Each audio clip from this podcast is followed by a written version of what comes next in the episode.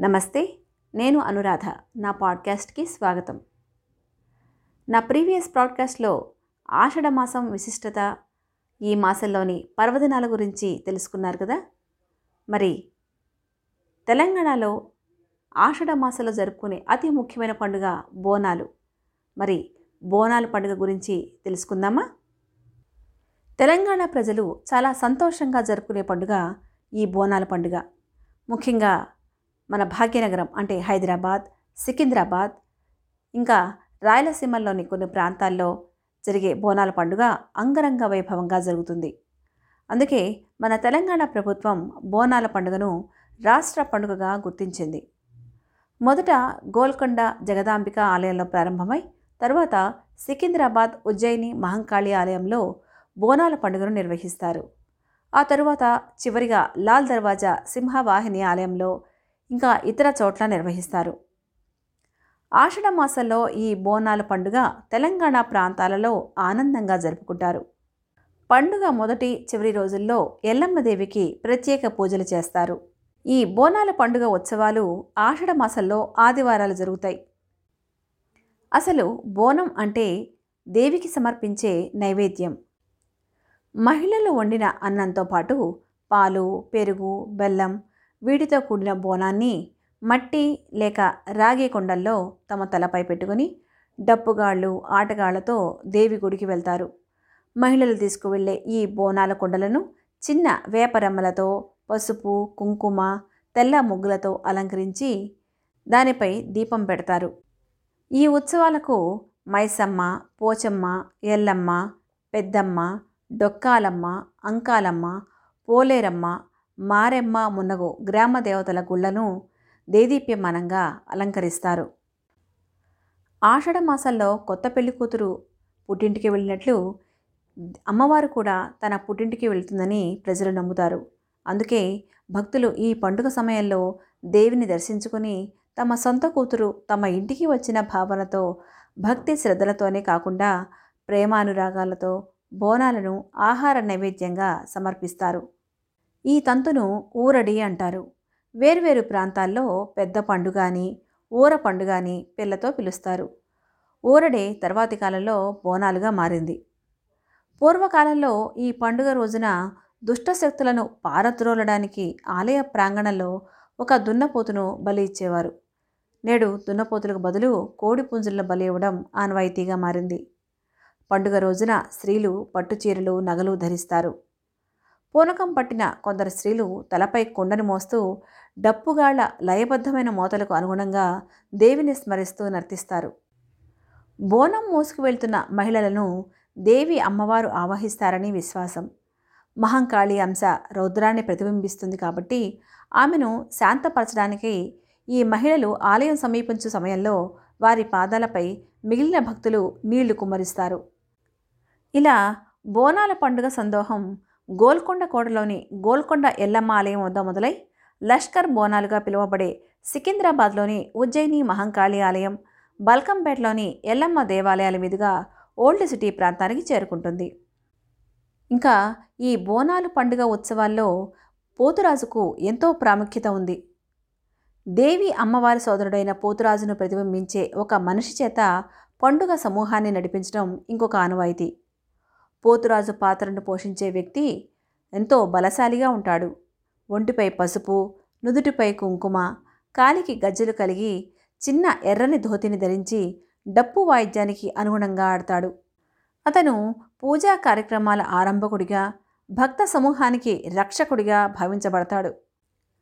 కొరడాతో బాదుకుంటూ వేపాకులను నడుముకు చుట్టుకొని అమ్మవారి పూనకలో ఉన్న భక్తురాళ్ళను ఆలయంలోని అమ్మవారి సమక్షానికి తీసుకువెళ్తాడు. ఇలా కన్నుల పండుగగా సమర్పించే బోనం వల్ల దేవతలు శాంతించి అంటువ్యాధులు రాకుండా కాపాడతారని ప్రజల విశ్వాసం. ఈ బోనాల పండుగలో ఎన్నో శాస్త్రీయ కారణాలున్నాయి అసలు ఈ పండుగ నిర్వహించడానికి గల కారణాలు వాటిలో మనం కొన్ని ముఖ్యమైనవి తెలుసుకుందాం. బోనం అంటే భోజనం అనే అర్థం. ఆ భోజనాన్ని ఆషాఢ మాసంలో అమ్మవారికి నైవేద్యంగా పెట్టడం ఆచారంగా వస్తున్న సాంప్రదాయం. ముందుగా ఆ బోనాన్ని ఒక మట్టి కుండలో వండుతారు. అలా వండిన కుండకి సున్నం పసుపు కుంకుమ వేపాకులు పెడతారు. అలాగే ఆ కుండపై ఒక దీపాన్ని ఉంచుతారు. ఇలా వండిన బోనం ఎంత పవిత్రమైందంటే అంత శుభ్రమైంది కూడా. అలా వండిన బోనాన్ని సున్నం పసుపు వేపాకులకి పెట్టడం వల్ల ఎటువంటి చెడు క్రిమికీటకాలు రావు. ఇందులో వాడిన సున్నం పసుపు వేపాకులు ఇవన్నీ యాంటీసెప్టిక్ యాంటీబయోటిక్గా సంబంధించినవే కాబట్టి ఇందులో ఎటువంటి క్రిమి కీటకాలకు బోనం లోపలికి వెళ్ళే అవకాశం లేదు. అందువల్ల ఈ బోనానికి అంత పవిత్రత శుభ్రత ఉంటాయి. అలాగే మనం బోనంపై దీపం ఎందుకు పెడతారంటే ఒకవేళ మనం బోనం ఎత్తుకుని వెళ్ళే దారిలో చీకటిగా ఉంటే అప్పుడు మనకు ఆ దీపమే మనకు త్రోవ చూపిస్తుంది. అంటే దారిలో వెలుగులాగా అన్నమాట. ఇది బోనం యొక్క ప్రత్యేకత. అసలు ఈ పండుగను ఆషాఢ మాసంలోనే ఎందుకు చేస్తారు? అంటే మనకు ముఖ్యంగా వానాకాలం ఆషాఢ మాసంలో మొదలై శ్రావణ మాసం భాద్రపద మాసంలో ముగుస్తుంది. వానాకాలంలో మనకు కలరా మలేరియా వంటి అంటువ్యాధులు చాలా త్వరగా వ్యాపిస్తాయి. వానాకాలంలో వచ్చే అంటువ్యాధులు చాలా ప్రమాదకరం. సాధారణంగా ఈ అంటువ్యాధులు క్రిమికీటకాలతో పాటు ఇతర ప్రమాద జంతువులతో వచ్చే ప్రమాదం కూడా ఉంది. అందువల్ల ఆషాఢ మాసంలో ఈ బోనాల పండుగ జరుపుకుంటారు. అలాగే ఈ ఆషాఢ మాసంలో వానలకు అరికాళ్ళు పాడవకుండా కాళ్ళకు పసుపు పెట్టుకుంటారు. అంతేకాకుండా ఈ పండుగలో భాగంగా ప్రతి ఇంటి గుమ్మాలకు ప్రతి వీధి వీధికి వేపాకు మండలు కడతారు. కనుక ఆ వేపాకులో ఉండే గుణం ఆ క్రిమి కీటకాలను నాశనం చేస్తుంది కాబట్టి ఈ పండుగలో వేపాకులు ప్రధానంగా వాడతారు. వేపాకులో ఉన్న గుణం వల్ల ఎటువంటి అంటువ్యాధులు మనకి రావు. బోనాల పండుగలో ముఖ్యమైనది బలి. ప్రధానంగా బోనాల పండుగకు మేకలను గొర్రెలను కోళ్ళను అమ్మవారికి బలి ఇస్తారు. ఈ బలికి కూడా శాస్త్రీయ కారణాలు ఉన్నాయి. సాధారణంగా ఈ ఆషాఢ మాసంలో మొదలయ్యే వానాకాలం వచ్చే అంటువ్యాధులు మనుషుల కన్నా ముందు కోళ్ళకు మేకలకు గొర్రెలకు మొదలైన వాటికి త్వరగా సోకే అవకాశం ఉంది కనుక ఆ వ్యాధి సోకక ముందే వాటిని బలిస్తారు బహుశా అందుకేనేమో శ్రావణమాసంలో చాలామంది మాంసాహారం తినరు. బోనాల పండుగలో ముఖ్యమైన ఘట్టం అమ్మవారి ఊరేగింపు. ఊరేగింపు సమయంలో అమ్మవారి రథం ముందు డప్పు చప్పుళ్ళు పోతరాజుల విన్యాసాలు వేపాకులతో పాటు గుగ్గిలం లేదా మైసాచి పొగలు వేస్తారు. ఈ ఊరేగింపుకి కూడా కారణాలున్నాయి. ఊరేగింపు సమయంలో డప్పు చప్పుళ్ళు ఆ చప్పుళ్ళతో పాటు పోతురాజుల నృత్యాలు. అప్పుడు ఆ డప్పు చప్పుడు పోతురాజుల అరుపుకు ఊర్లో ఉన్న కొన్ని ప్రమాదకరమైన జంతువులు భయంతో పారిపోతాయి. ఇంకా ఊరేగింపు సమయంలో అమ్మవారికి గుగ్గిలం లేదా మైసాచి పొగ వేస్తారు. ఈ పొగ వల్ల దోమలు ఇంకా ఇతర క్రిమి కీటకాలు నశిస్తాయి. ఈ పండుగలో జరిగే మరో ఘట్టం రంగం. ఇది పండుగ రెండవ రోజు జరుగుతుంది. ఈ రంగం కార్యక్రమంలో పోతరాజు వేషం వేసిన వ్యక్తికి పూనకం వస్తుంది. ఆ వికృతమైన కోపాన్ని తగ్గించేందుకు అక్కడ ఉన్న భక్తులు కొమ్ములు తిరిగిన మేకపోతును అందిస్తారు. అప్పుడు పోతరాజు హాహాకారాలతో వికృత చేష్టలతో దాన్ని పైకి ఎగరవేస్తాడు. ఇక రంగం తర్వాత జరిగే మరో ఉత్సవం ఘటం. అమ్మవారి ఆకారంలో అలంకరింపబడిన రాగి కలశాన్ని ఘటం అని సంబోధిస్తారు. సాంప్రదాయక వస్త్రధారణ ఒంటిపై పసుపు కలిగిన పూజారి ఈ ఘటాన్ని మోస్తాడు. పండుగ మొదటి రోజు నుండి చివరి రోజు నిమజ్జనం దాకా ఈ ఘటాన్ని డప్పుల మేళవాద్యాల నడుమ ఊరేగిస్తారు. ఘట ఉత్సవం రంగం తర్వాత జరుగుతుంది. హరిబోరిలోని అక్కన్న మాదన్న దేవాలయం వారి ఘటముతో ఏనుగు అంబారీలపై అశ్వాల మధ్య అక్కన్న మాదన్నల బొమ్మల నడుమ ఊరేగింపు మొదలై సాయంత్రానికి కన్నుల పడుగుగా నయాపూల్ వద్ద ఘటముల నిమజ్జనతో ముగుస్తుంది. లాల్ దర్వాజా నుండి నయాపూల్ వరకు వీధుల వెంబడి వేలాది మంది ప్రజలు నిల్చుని రంగరంగ వైభవంగా అలంకరించబడిన ఘటాలను చూస్తారు. పోతురాజుతో పాటు వివిధ పౌరాణిక వేషధారణలో ఉన్న కుర్రాళ్ళు తమదైన రీతిలో జానపద గీతాలు వాయిద్యాల మధ్య నృత్యం చేస్తారు. ఓల్డ్ సిటీలో జరిగే ఘటాల ఊరేగింపులో హరిబౌలి అక్కన్న మాదన్న లాల్ దర్వాజా సింహవాహిని మహంకాళి ఉప్పుగూడ మిరాలమ్మండి కాసరట్టలలోని మహంకాళి ఆలయాలు సుల్తాన్ షాహీలోని జగదాంబ ఆలయం షాలిబండ అలీజా కోట్ల గౌలీపుర సుల్తాన్ షాహీలోని బంగారు మైసమ్మ దేవాలయాలు ఆలియాబాద్లోని దర్బార్ మైసమ్మ మందిరం చందూలాల్ బేలాల్లోని ముత్యాలమ్మ గుడి పాల్గొంటాయి. అసలు సికింద్రాబాద్ ఉజ్జయిని మహంకాళి అమ్మవారి గురించి అయితే ప్రత్యేకంగా ఒక కథ ప్రచారంలో ఉంది. చాలా కాలం క్రితం ఇక్కడ ప్లేగు వ్యాధి ప్రబలింది.